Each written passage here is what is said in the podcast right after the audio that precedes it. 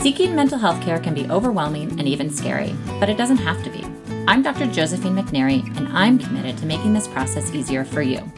Each week, my expert guest and I unravel a different form of therapeutic intervention in order to bring comfort and understanding and to help you get back to your true self. And welcome to another episode of Mind Stories. Today, I'm pleased to have on as our guest Eva Van Prooyen, a licensed marriage and family therapist, relationship specialist, and certified PACT therapist based in Santa Barbara. PACT stands for Psychological Approach to Couple Therapy. She has been helping individuals and couples thrive past limiting circumstances and create happier, more fulfilling lives and relationships since 2001. Welcome, Eva. Hi. So, this is a, a, podcast episode where we talk more about couples therapy and a specific Great. type of therapy that you do, which is called PACT. Correct. Yeah, it stands for Psychobiological Approach to Couple Therapy. And it was developed by Dr. Stan Tatkin.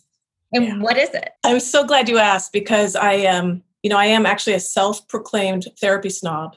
And I just think that work is too important. You got to make sure that you're really informed, which is why I love what you're doing with your mind stories because it gives people a good sketch of what they can find out there as far as treatment and guidance. And so, PACT therapy is a type of couple work, and it's really designed to treat even the hardest of cases. And what we're looking at really is three areas of study attachment theory, neurobiology, and arousal biology. And it's founded on a variety of psychodynamic work, trance work, somatic work, social justice and social contract systems. There's definitely psychodrama and family systems work. It incorporates all these areas of study.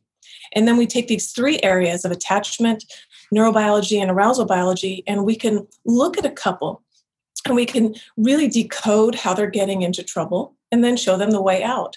And so with attachment theory, it's really the quality of attachment you had with your primary caregiver when you were young. You take it with you into adulthood. And that is a blueprint for how you expect to connect to others. Attachment is, as we know, a signal and response system. So if you're a child, you know, you're signaling for comfort, for care, for food, to be clean, to be entertained. And the response, hopefully, more often than not, is accurate and precise and compassionate and comes without consequences. And then the neurobiology piece is most important because we're thinking about the development of the social emotional brain. And the social emotional brain is experience dependent.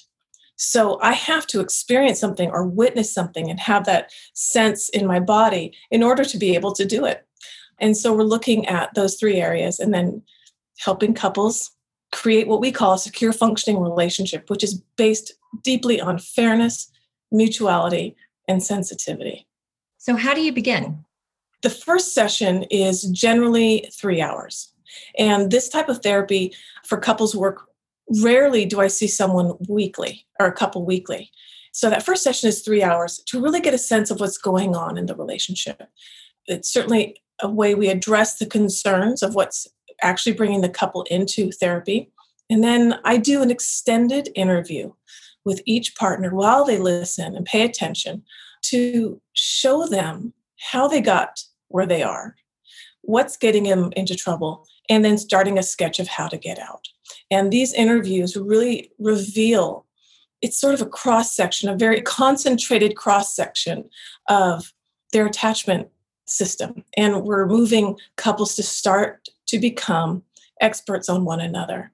And in that first session, I make it clear that the goal is really for each person to know who they are and how they operate in the world.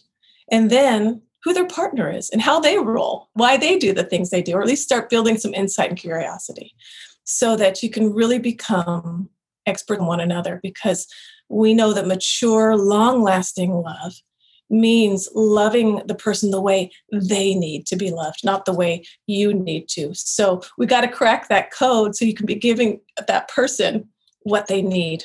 Because when you offer someone something that they didn't ask for or you think they should need, it falls flat every time. Got it. So I guess going back to just this idea of how someone even gets to you. How does a couple even identify themselves as a couple that maybe needs a little bit of help? Why would they pick PACT over maybe mm-hmm. another type of couples? That's a great question. Yeah, it's a great question. You know, I think that mental health in general is difficult to navigate. so we need a lot of information. There's so much happening online right now. You know, someone will search at a search engine, you know, divorce, marriage, difficulty with communication, infidelity, cheating, transition with family. People are looking generally for help. And then there's a few sources, you know, with some of these databases that have certified therapists and clinicians that they can direct them to. PACT is relatively new. Stan Tatkin started to develop this, I would say, gosh, well, I'm sure he was working for a long time, but I've certainly been involved with him and look, following his research for the past 20 years. He's got a good couple of books out there Wired for Love, We Do, two books that I highly recommend just to get people a good start on thinking about their relationship if they need help. So the word is spreading. This modality, this type of couple work, is different and it's effective. And I really, really like the work. There's a high success rate. People grow and learn and heal and get on to the good stuff of living and loving a lot better. So I think the word is spreading about this type of work, which is not just content based. We're not just, you know, couples generally fight about time, messiness, money, sex, kids, extended family stuff. And all that will come up in a PACT session, but we're really looking at the process, at how they manage those things. How are you managing all those conversations? Because we see in this model that there really is a fractal. There's an echo, there's a seed. How you do anything together is basically how you do everything. And once you can start moving that toward a more mutually sensitive and fair way of making sure you're putting the relationship first and you're taking care of who's in your care, your person, your partner, in a way that is unique to them, it just goes better. So it's a great question. You know, I think there's a lot of information now people are finding on the internet.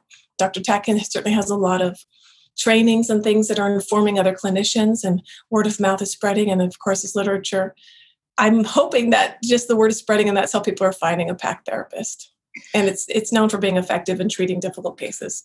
Right. So I guess my question is how did you gravitate towards this specific type of therapy? I am I am so lucky. I am I met Dr. Tatkin in my master's program when I was doing my master's in clinical psychology. And I took every class that he offered.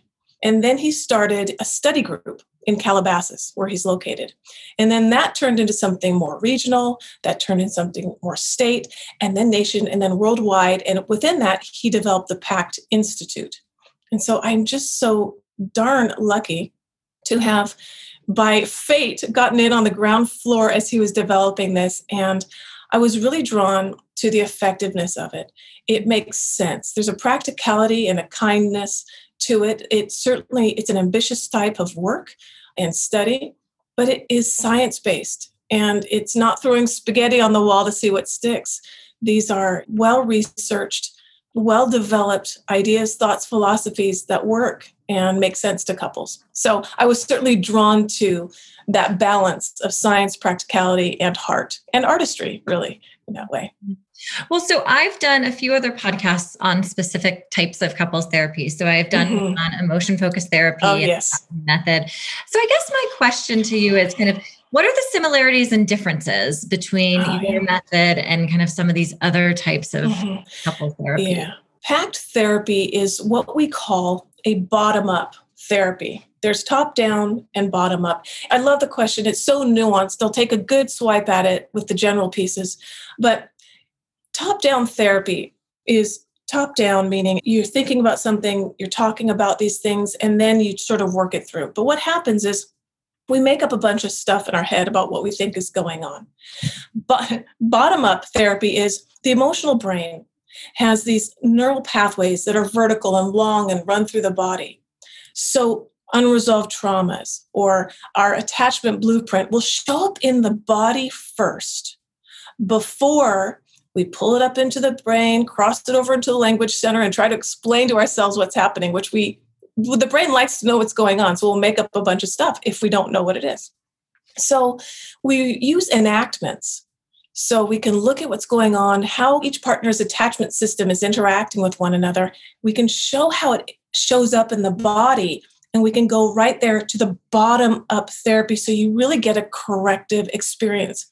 The fancy term is called long term potentiation, which is this collection of little miniature moments, then all of a sudden you reach a aha, right? And so let's say you're a dancer and you want to learn a new dance move. The first time you try something, goes sort of okay, right? The next time it goes a little better. The third time it probably goes really well. So if I wanted to do this and this, and then all of a sudden I'm doing this, it's in the body. There's something that happens like, oh, now I can do this. So the long term potentiation piece is something that we look at. We help put clients into what we call enactments to show them uh, what is actually not in their bodies that they think they can't do. And then we help them do it. And it's interpersonal because with that social emotional brain, we are what we know. What we know is what we've experienced. And if we haven't experienced something, we don't know we can do it. I think a great example of this is, for instance, with apologies. If as a child, no one ever came and repaired with you really well and said, Oh, sweetheart, listen, that was my fault. I really wish I could have done that better. I know that was really painful for you, and I am just so sorry. If you haven't had that experience or seen your parents or your primary people repair well, then you probably don't know how to do it. Probably doesn't live in your body. And so, one of the things with these enactments that we do in PACT is we show where those pieces are because making things go well off in a, in a partnership often means having to do something that feels foreign, feels very counterintuitive. And so we set these experiences up, and I really encourage clients to make these moves that feel counterintuitive, but are actually pro relationship and then heal you at the same time by filling in all these things that you didn't know you could do. Like you didn't, maybe you didn't know you could approach someone easier or move away easier or stop someone. And so it's really looking at where those things that are missing and feel counterintuitive to do, but aren't wrong. huh.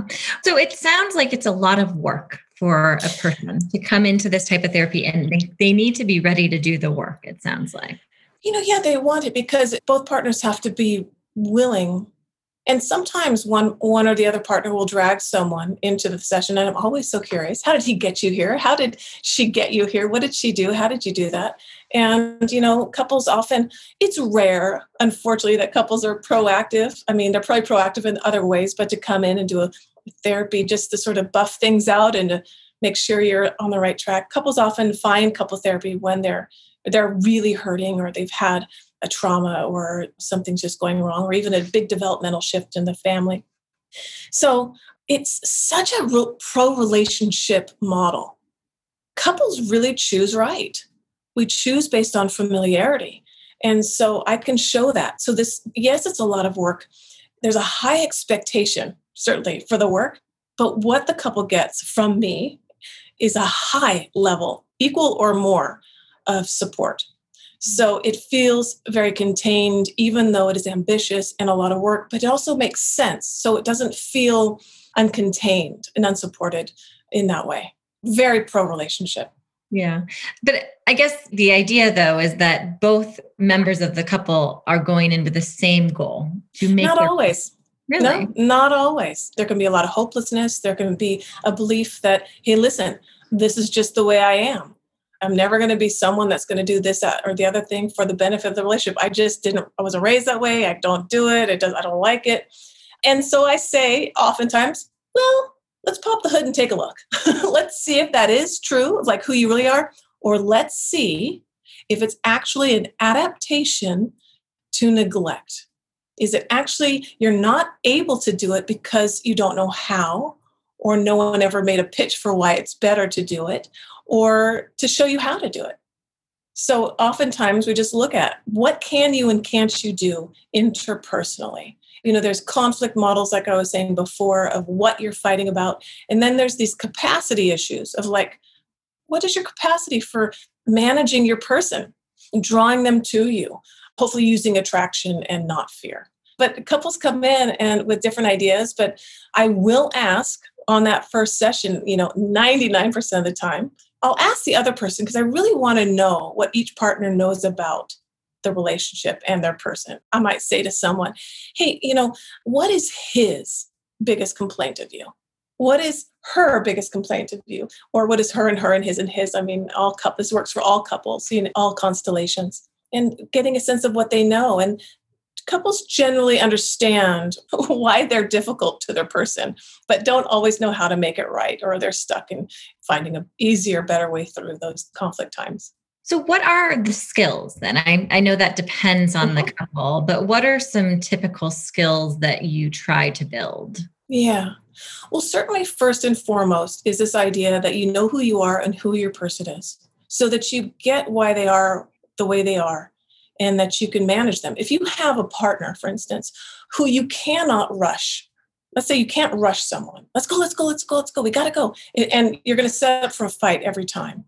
It is absolutely your responsibility not to rush them, right? And so, I mean, that's a simple, silly example, but knowing those nuances. If, if you have someone, it's like knowing what someone's kryptonite, so to speak, is, or what their allergy is. Like if, if you had a partner who is allergic to shellfish, you can't serve them shellfish. And sometimes people slip up and say, Oh, you'll love this. You'll love these crab cakes. They're amazing. You're like, I can't eat crab cakes. And here comes a big fight, right? And so the first and foremost is making sure you know how to manage your person, what you can and can't do with them, and how to help them be their best, how to elevate them. The second thing I think that comes up is really it's an attitude of secure functioning relationship is that we are devoted to the relationship I like the idea that a relationship is the metaphor of a boat, and you are in one boat. Two people, one boat, not two people, two separate boats. Because when you do that, you're in one person's systems and there's no collaboration and mutuality, right? You're two people, one boat. And if someone does something to that boat, it happens to both of you. So it's best to keep that boat in excellent shape. Dr. Stan Tatkin likes to use the example of what he calls a couple bubble. It's one bubble, right? And that bubble is your security and safety system. So keep that bubble in great shape. And so there's the attitude of we agree. We're going to do what we can to make sure our bubble, our boat is in excellent shape.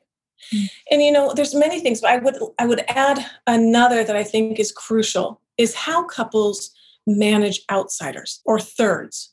And those things are anything outside the relationship, which is children, pets, hobbies, addictions, work, in laws, all those things.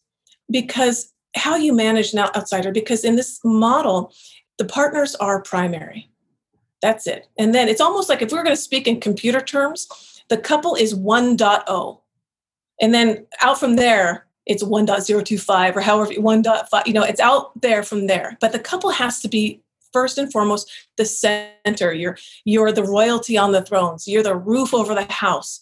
And everyone is standing under your roof or invited into your kingdom so to speak. And so how you manage outsiders it can go really wrong really fast when partners mismanage those outsiders. And what happens is that your partner loses and they become second and it can cause a lot of pain especially when it's built up you know so mm-hmm. those sort of things yeah those are three big ones that certainly leap off the top here for me right. in thinking about that. I mean, it as you're talking, it just seems very complex, right? Because how one couple manages outsiders successfully might not be so successful for another couple. This idea that yes you're in this bubble but you need to figure out ways to yes it is the couple that's paramount but there's also other aspects of their life that bring them meaning too. Yeah, yeah. how to live within that bubble to allow kind of things to come in and out in a way that doesn't burst the bubble well, either. well we're certainly talking about healthy boundaries nothing rigid or you know brittle or loosey flimsy extra permeable.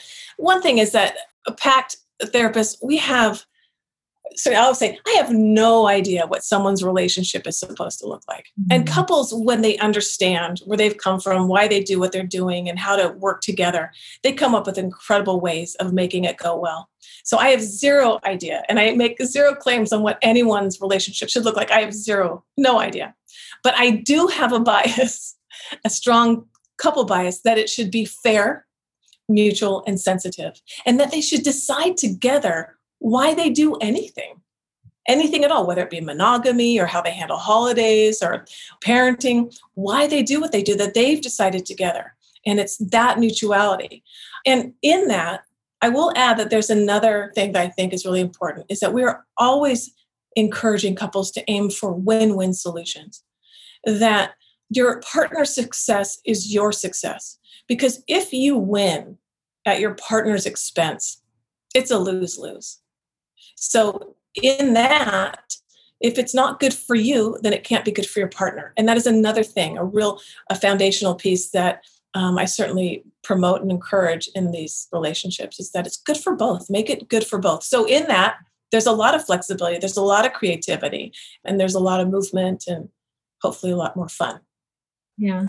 So, what are some stated goals that people have? What are typical goals that people come to you saying they want to accomplish? Yeah. Well, I'll, I'll tell you, this is what makes PACT different is that what couples come in and generally think is the problem. You know, they'll come in and say, We're having a problem because of this content. And what I actually end up showing them is you're actually having a problem because of the process you have around the content. So the goal that they may come in with is, you know, we want to improve communication. We'd like more intimacy. I'd like to feel more accepted. I want to feel more valued. I'd like to recover from this massive betrayal, those sort of things. And betrayals do take precedence. We have to go through a whole process of, of resolving and clearing the betrayal before obviously that, you know, is an order of operations before doing other work. And so with that, they'll come in with goals of like i'd like it to go better. I want to i want to feel better. I want to feel more connected you know and and certainly are the the top five there. But what we end up looking at is well let's see how you got here. Let's see what you're doing. How these things are interacting how the attachment system the arousal biology and the neurobiology when they come together why they do what they do so that you can do all those conversations and all the content stuff so much better because we want you to have be able to talk about anything and everything without the threat of going to a full-blown war. So the goal really is managing your person and the relationship much better regardless of what the content is. And that would even say even the goal. So bring a goal and the PACT therapy is going to show you how to attend to that. Even if it's, you know what, our conflict is so much faster and more effective now. It's just quick. It doesn't go on for days. We're shortening the amount of time we're in conflict, which means the amount of time we're in having a better time is much higher. And that stuff, as we know, as psychoneurobiologists, so to speak, that goes into long term memory. And then the body starts to really know that and calm in those ways too. Mm-hmm. So it's a tricky answer about the goals, but it's that it certainly addresses all the goals that couples generally will come in with. So, when someone thinks about doing this type of therapy, what are they committing to in terms of time? Yeah, it's a great question. You know what? So that first session is th- with me is three hours, and that's really to properly assess what's going on. Outside of that, I will tell you, depending on the level of crisis a couple is in, which we assess in that first session, and then determines how often we meet.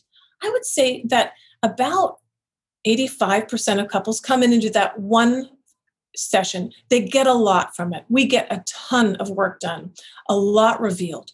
And then they generally come back the next week or in two weeks, and then usually in two weeks, and then usually in a month, and out from there. So they're, you know, because they're going home with each other.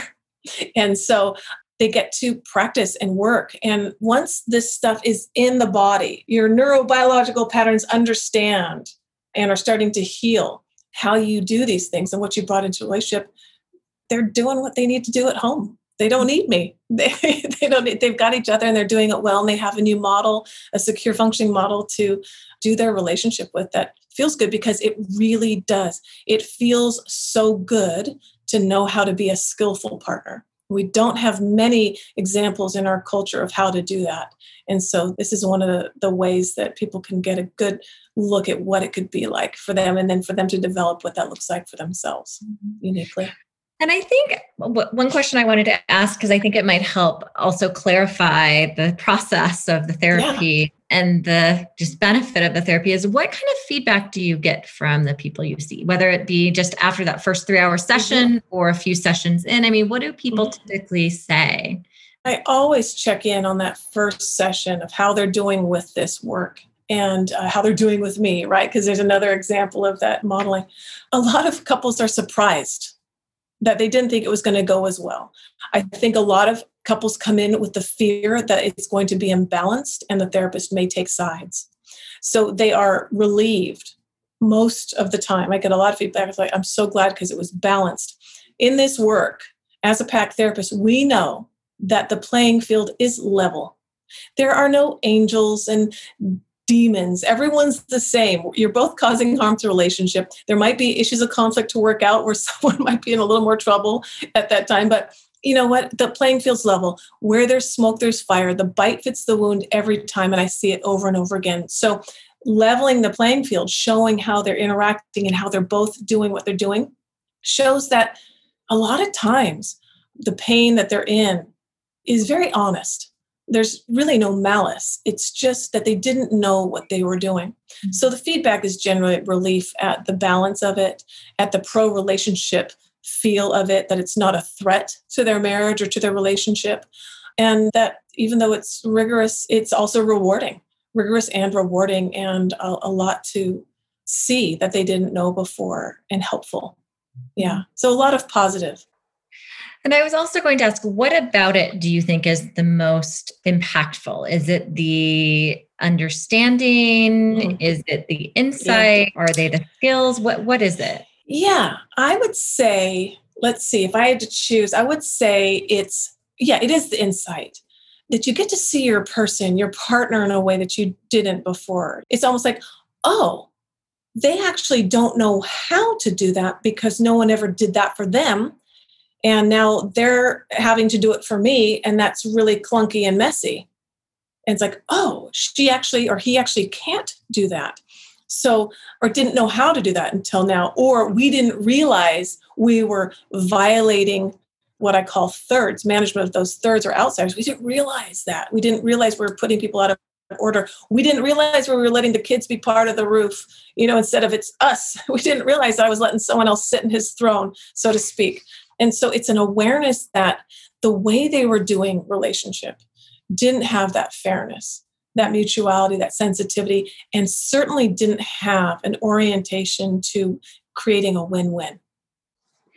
Do people ever think about this type of therapy just for themselves? I mean, I, it is a couples model, mm-hmm. right? Yeah. But yeah. the model of individual therapy is to develop insight about yourself yeah. and others. Yeah. You can heal the individual by doing the couple therapy. You can heal the couple by doing the individual therapy and vice versa and all the way around. I do think that this couple therapy is faster because you're working right there with the person is usually the cause and the cure so to speak. And so it does it does move things a lot faster uh, moves things along a lot faster. It also creates a tremendous amount of clarity.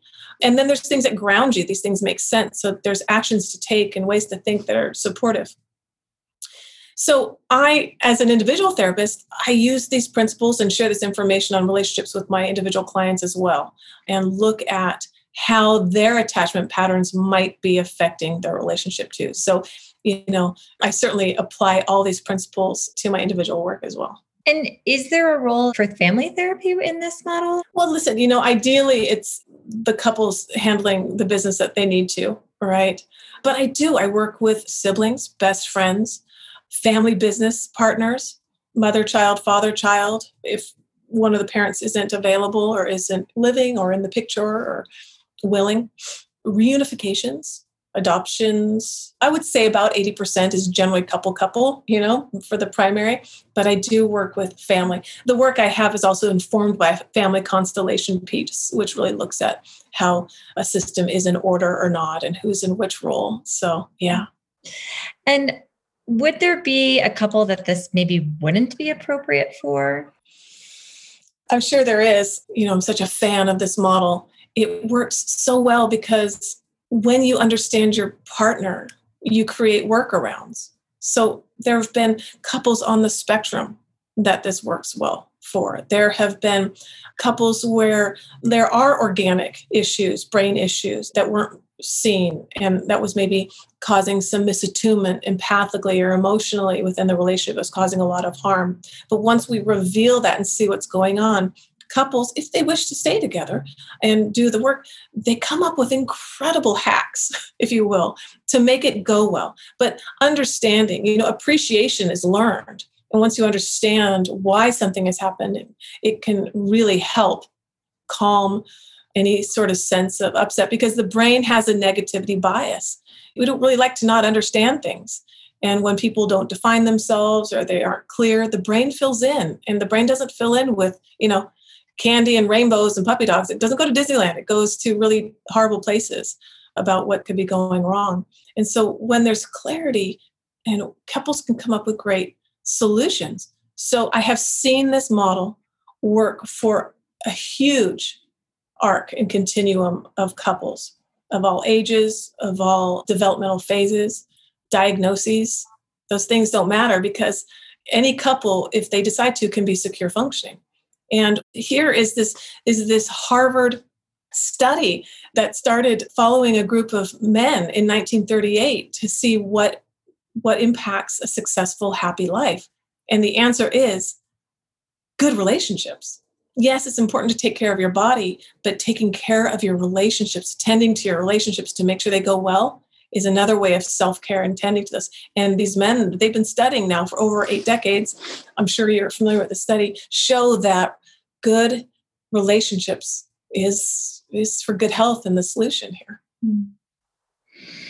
I'm wondering does the therapy ever end with the couple deciding to divorce or end their relationship as they know it? Does it ever yeah. end that way? Sure. You know, I will say that I feel very fortunate that it's rare. But here's the thing is that it's not for me to decide if a couple should stay together or not. You know, it's up to them. And if they choose to separate, help them separate well. Mm-hmm. Because we do know that couples will go on to repeat patterns in their next relationship. So, you know, the pitch there, you know, being pro relationship is hey guys, why don't we just attend to this here so that you don't either drag it into your next relationship or that you can get on to having the good stuff here, which is a point of pride for couples that come through the hard stuff. They're like, wow, look what we can do. This is really wonderful. So, yeah, when couples decide to separate, I help them separate well.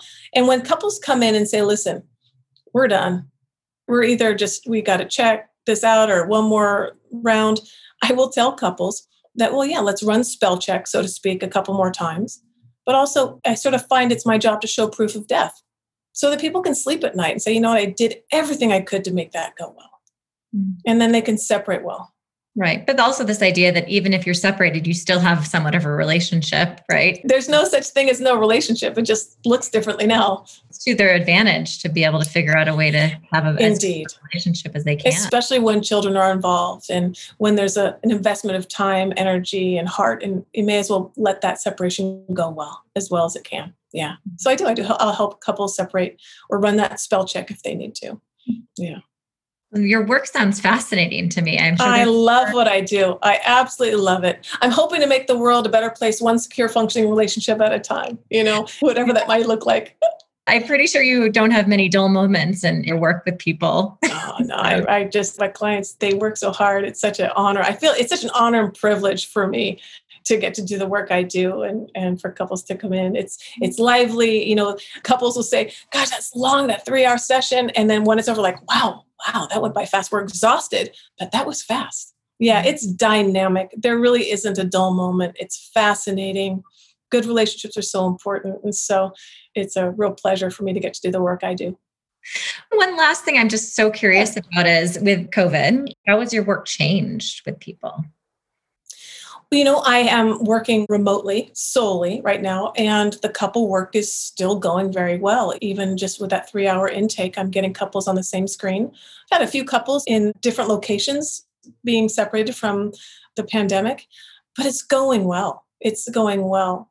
Couples are reporting, you know, just things that you can imagine of in addition to pandemic fatigue of how to manage the stress and the added difficulty but again it's just a, a, category of content we have to go through certainly you know significant this time. So couples are trying to figure out how to reconcile for instance how closed their loop should be. For instance should we have grandma come over and, and should i go to the office here and, and you know negotiating those things? But here's the deal with the PACT model. If it's not good for you and it's not good for me and if it's not good for me it's not good for you they're coming to a place of true negotiation that supports the relationship. And so I've been doing a lot of that work so that couples can decide better in a way that's win win. And also, the thing that's coming up is making sure that we know the brain loves novelty. And here we are at home with limited experiences, how to develop that. We're having to work a little bit more for novelty in relationship. And so, so supporting couples in that conversation has been, those have been the top things for sure. Have you noticed couples wanting to do more work because it's right in front of them? Or?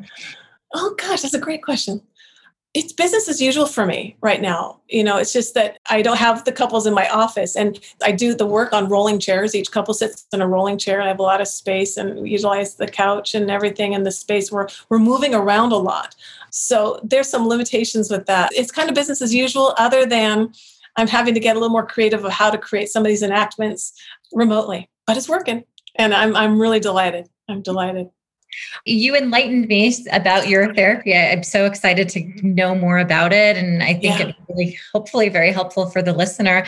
Before we say goodbye, is there last words? Oh, you know, Dr. McNary, I'm just grateful to have the opportunity to talk about this. It's so important, you know, especially in this time, the social justice aspect of this work. It really is when we think about the fractal and the sort of the pebble and the ripples of the water. If we do well here as a couple, then we do well in our family and then our extended family, and then hopefully our neighborhood and community and county and state and nation in a way of just interacting better in a way that's fair, mutual, and sensitive and working towards collaboration um, and win wins. So we have this time, if it's a novel idea, to take your relationship to the next step or do what you want. You can certainly do a lot of reading on this with those books I mentioned, Wired for Love and We Do. And I have some blogs that, you know, outline some of this just to get people thinking so that in this time that's so difficult when there's so much important change happening, that we can do that well too in a way that takes care of each other. I love it. That's yeah. the best ending I've had in a, in a long time. oh, that's so nice. It's been such a nice uh, time chatting with you.